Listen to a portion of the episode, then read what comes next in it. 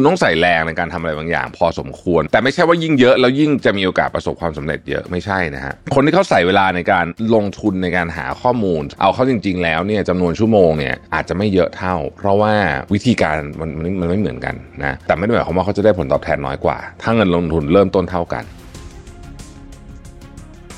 แต่ถ้าสมมุติว่าคุณอยากทำธุรกิจมีอะไรบ้างนะฮะที่เป็นข้อควรระวังแล้วก็ทำพลาดกันบ่อยอันนี้มาจากประสบการณ์ส่วนตัวด้วยนะฮะอันที่หนึ่งก็คือว่า Mission to the Moon Podcast brought to you by ชวนคุณไปตามหาความเงียบสงบ และฟังเสียงความต้องการในใจกันอีกครั้งกับ Calm in the Chaos เมื่อโลกเสียงดังเกินไป หนังสือเล่มใหม่ล่าสุดของผมรวิทยานุสาหะสั่งซื้อได้แล้ววันนี้ที่ Line Official at Mission to the Moon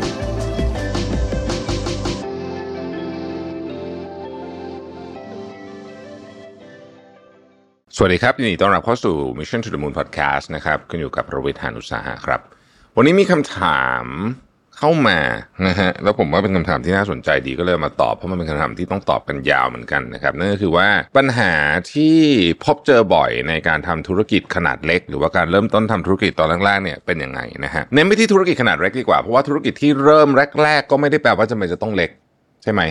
เพราะว่าหลายครั้งเนี่ยธุรกิจที่เริ่มปีแรกเลยเนี่ยก็อาจจะมีเงินสนับสนุนมโหฬารก็ได้นะครับ ยกตัวอย่างเช่นเวลามี startup founder ดัง ๆ ออกมาทำหรือว่ามีคนที่เป็น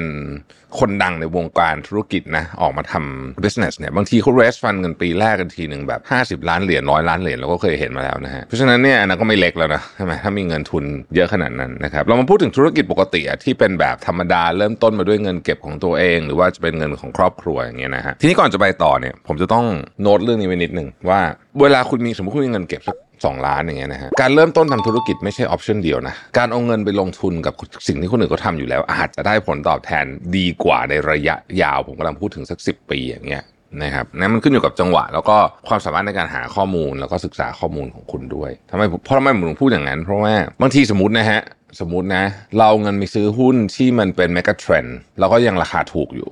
นะฮะในช่วงเนี้ยอะอย่างตอนเนี้ย อะไรเป็นเมกะเทรนด์ AI นะฮะตัวที่ทำ AI ก็มีหลายตัวบางตัวก็ยังราคาใช้ได้อยู่นะครับที่เกี่ยวข้องกับ AI เราก็ดูทรงดีแปลว่ามีโอกาสจะเกณฑ์ Market Share ได้สูง ผู้บริหารดูแล้ว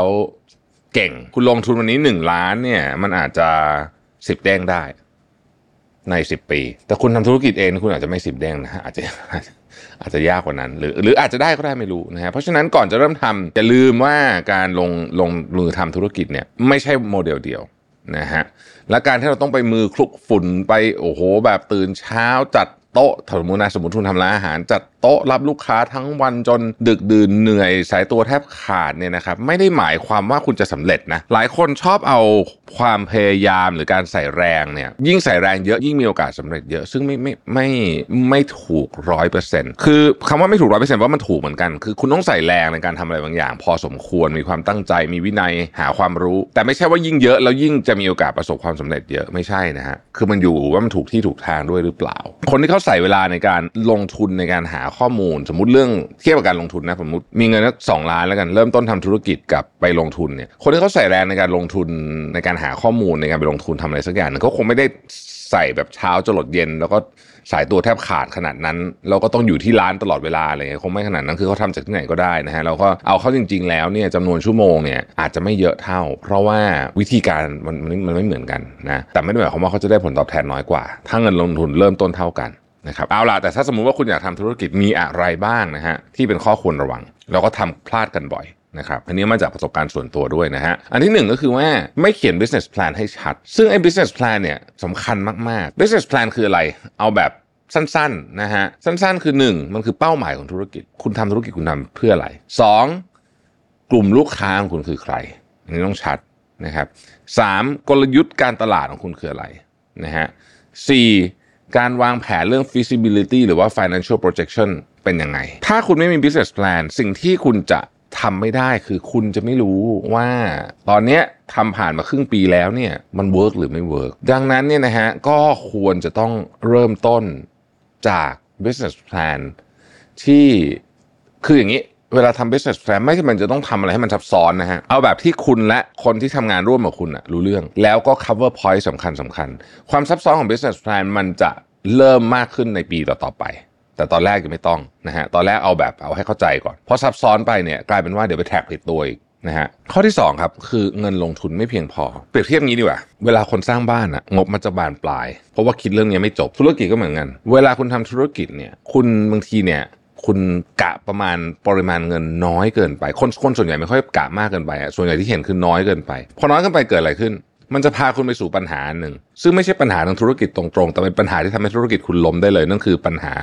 cash flow ผมพูดอยู่เสมอในรายการนี้ว่าธุรกิจขาดทุนอยู่ได้ขาดทุนเป็น 10 ปียังอยู่ได้แล้วคนดู Grab เพิ่งกำไรปีนี้ปีแรกขาดทุนมา10 ปีทำธุรกิจมา10 ปีขออภัยกำไรปีนี้ปีแรกเขาอยู่ได้สบายแล้วเขาก็จะอยู่ได้ไปอย่างสบายมาก เพราะว่าเขาไม่มีปัญหาเรื่องเงินสด ต่อให้เขาขาดทุนแต่เงินสดเขาเพียบถามว่าเพียบจากไหนก็เพียบจากนักลงทุนจากอะไรต่างๆเนี่ยนะฮะอาจจะมาจากแบงค์ด้วยเปล่าไม่ทราบ แต่ถ้าเกิดว่าคุณไม่ได้มีทรัพยากรแบบนั้นเนี่ยแล้วคุณประมาณการของการใช้เงินต่ำเกินไปเนี่ยนะฮะต่อให้ธุรกิจคุณกำลังไปได้ดีนะฮะคุณก็เจ๊งได้จากการขาดเงินสดนั่นเองข้อที่ 3 ครับ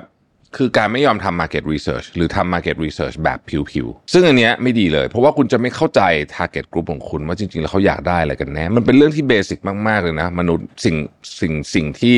มนุษย์ต้องการและสิ่งที่เขาจะขายมันต้องตรงกันนะฮะสิ่งที่ลูกค้าต้องการเนี่ย เพราะฉะนั้นเนี่ยพอคุณไม่มี market research คุณก็จะไม่มี market strategy นะครับสินค้าบริการคุณมันก็จะไม่ตรงความต้องการง่าย ๆ อย่างนั้นเลยนะฮะทีนี้คำถามคือ market research ทำยังไงนะฮะทำได้หลายแบบทำชนิดไปทำ focus group เหมือนที่ผมกำลังทำอยู่ตอนนี้ ตอนนี้ทีมงานผมแทบจะหมดทีม marketing เนี่ยอยู่ต่างจังหวัดกันหมดว่าไปฟัง focus group market research หรือคุณจะทำผ่านออนไลน์ก็ได้ ก็มีเครื่องมือมากมายไกลกองที่จะให้ทำคุณจะไปนั่งคุยก็ได้ คุณจะไปดูที่ร้านก็ได้ คุณจะมันมีวิธีการทำเยอะแยะแต่ต้องทำเพราะไม่งั้นเราจะไม่มีทางเข้าใจพฤติกรรมของลูกค้าไม่มีทางเข้าใจความต้องการของเขาจริง ๆนะฮะอย่างน้อยก่อนเริ่มทำธุรกิจต้องทำ market research ก่อน นะครับให้เข้าใจก่อนว่าลูกค้าของเราคือใครเขาอยู่ที่ไหนเขาต้องการอะไรนะฮะเราจะได้ทำของมาตอบสนองความต้องการของเขาได้นะครับข้อที่ 4 ซึ่งฟังดูเหมือนจะเป็นเรื่องที่แบบทุกคนน่าจะรู้อยู่แล้ว แต่ก็ไม่แน่นะฮะนั่นก็คือการไม่สนใจการมีอยู่ของตัวตนในโลกออนไลน์นะครับถ้าเกิดคุณเป็นธุรกิจที่เก่าแก่แล้วมีลูกฐานลูกค้าแน่นสุดๆ จริง ๆ ข้อนี้อาจจะข้ามได้แต่เรากำลังพูดถึงธุรกิจใหม่ ธุรกิจขนาดเล็กแล้วก็เริ่มต้นใหม่ โลกยุคนี้เนี่ยมันเป็นโลก ของออนไลน์ เพราะฉะนั้นคุณจะต้องมีกลยุทธ์ถ้าต่อให้คุณเป็นร้านออฟไลน์ขนาดไหนเนี่ยคุณต้องมีกลยุทธ์ที่เกี่ยวกับออนไลน์ และคุณต้องมีตัวตนในโลกออนไลน์ให้ได้ ข้อที่ 5 ไม่สนใจ feedback ของลูกค้าโอ้อันนี้คืออันตรายมาก เพราะว่า feedback ของลูกค้าเนี่ย เป็นทรัพยากรที่มีค่ามากที่สุด การที่เราไม่สนใจ feedback ของลูกค้าเนี่ยมันแปลว่าเราพลาดโอกาสในการเติบโตนะฮะพลาดโอกาสในการเติบโต ดังนั้น เมื่อไหร่มี feedback ของลูกค้าต้องเอามาคุยกันอย่างจริงจัง feedback ของคนแค่คนเดียวเนี่ยนะครับก็อาจจะเป็นประโยชน์อย่างมโหฬารกับธุรกิจคุณได้ ข้อที่6ครับคือdelegate งานไม่เป็นเวลาเราเริ่มต้นทำธุรกิจโดยเฉพาะธุรกิจขนาดเล็กเนี่ยเรามักจะทำทุกอย่างเอง แต่ว่าเมื่อมันโตขึ้นไปปุ๊บเนี่ยเราจำเป็นจะต้อง delegate งานออกจากเราและโฟกัสในสิ่งที่เราเก่งที่สุดสำคัญที่สุด ซึ่งมันก็จะ delegate ได้หลาย stage ธุรกิจ 10 ล้านก็ delegate แบบหนึ่งร้อยล้านก็ delegate แบบหนึ่งธุรกิจใหญ่ไปเรื่อยก็ delegate อีกแบบหนึ่งเวลาผมพูด 10 ล้านร้อยล้านเนี่ยผม bench มากับธุรกิจที่ผมทำนะแปลว่าผม bench มากับธุรกิจประเภท FMCG นะฮะเพราะฉะนั้นธุรกิจ trading ก็จะเป็นอีกตัวเลขหนึ่งธุรกิจอาอย่างสื่ออย่างเงี้ยก็จะเป็นอีกตัวเลขหนึ่งนะฮะคือสื่อร้อยล้านนี่ใหญ่มากเลยนะฮะแต่ FMCG ร้อยล้านนี่ยังถือว่าเล็กมาก เพราะนั้นเนี่ยมันเทียบกันเวลาพูดแบบนี้ดูตัวเลขเฉยๆไม่ได้นะครับต้องไปดูว่าคุณทำธุรกิจอะไรด้วยนะฮะเวลาจะ delegate งานเนี่ยนะครับถ้าคุณไม่ delegate งาน ความต้องใช้คำว่าความน่ากลัวของมันเนี่ย มันคือว่าเราหนึ่งหนึ่งคือเราจะ burn out แน่นอนเพราะมันเยอะนะฮะสองคือเรามักจะคิดว่าเราเก่งที่สุดในทุกเรื่อง ซึ่งอันนี้อันตรายมากนะครับสุดท้ายจริง ๆ มัน list มันยาวมากแต่ว่าผมเอาแค่นี้ก่อนนะฮะสุดท้ายคือเมื่อการเปลี่ยนแปลงมาถึงเราเปลี่ยนไม่ทันนะครับคือธุรกิจมันเปลี่ยนตลอดนะครับเอาง่ายๆเลยฮะไม่ต้องอะไรมากแค่เทรนด์ของ Product อย่างเดียวเนี่ยก็เปลี่ยนตลอดอยู่แล้วนะฮะอ่าอย่างผมยกตัวอย่างธุรกิจของศรีจันทร์เนี่ยนะศรีจันทร์เนี่ย แต่ละปีเราจะมานั่งคุยกันเลยว่า ปีนี้เนี่ยเราจะโฟกัสที่ Product ตัวไหน เพราะว่าเทรนด์มันไม่เหมือนกันเทรนด์และสิ่งที่เรามีภายในไม่เหมือนกัน เพราะนั้นเนี่ยไม่ใช่ว่าทุกปีเราจะโฟกัส Product เหมือนเดิม จากสายตาคนภายนอกอาจจะดูคล้ายๆเดิมตลอด แต่ในความเป็นจริงแล้วเนี่ยการเปลี่ยนแปลงในเชิงของว่าตัวไหนจะถูกโฟกัส business เทรนด์ตัวไหนเงินจะลงที่ไหนเนี่ยเปลี่ยนตลอดเวลา นะฮะอันนี้ก็เป็นเรื่องที่ถ้าระวังได้ในการทำธุรกิจเนี่ยคุณก็จะมีโอกาสที่จะประสบความสำเร็จมากกว่าคนอื่นนะครับ ขอบคุณที่ติดตาม Mission to the Moon นะฮะแล้วพบกันใหม่พรุ่งนี้ สวัสดีครับ Mission to the Moon Podcast brought to you by ชวนคุณไปตามหาความเงียบสงบ และฟังเสียงความต้องการในใจกันอีกครั้งกับ Calm in the Chaos เมื่อโลกเสียงดังเกินไป หนังสือเล่มใหม่ล่าสุดของผมรวิทยานุสาหะสั่งซื้อได้แล้ววันนี้ที่ Line Official at Mission to the Moon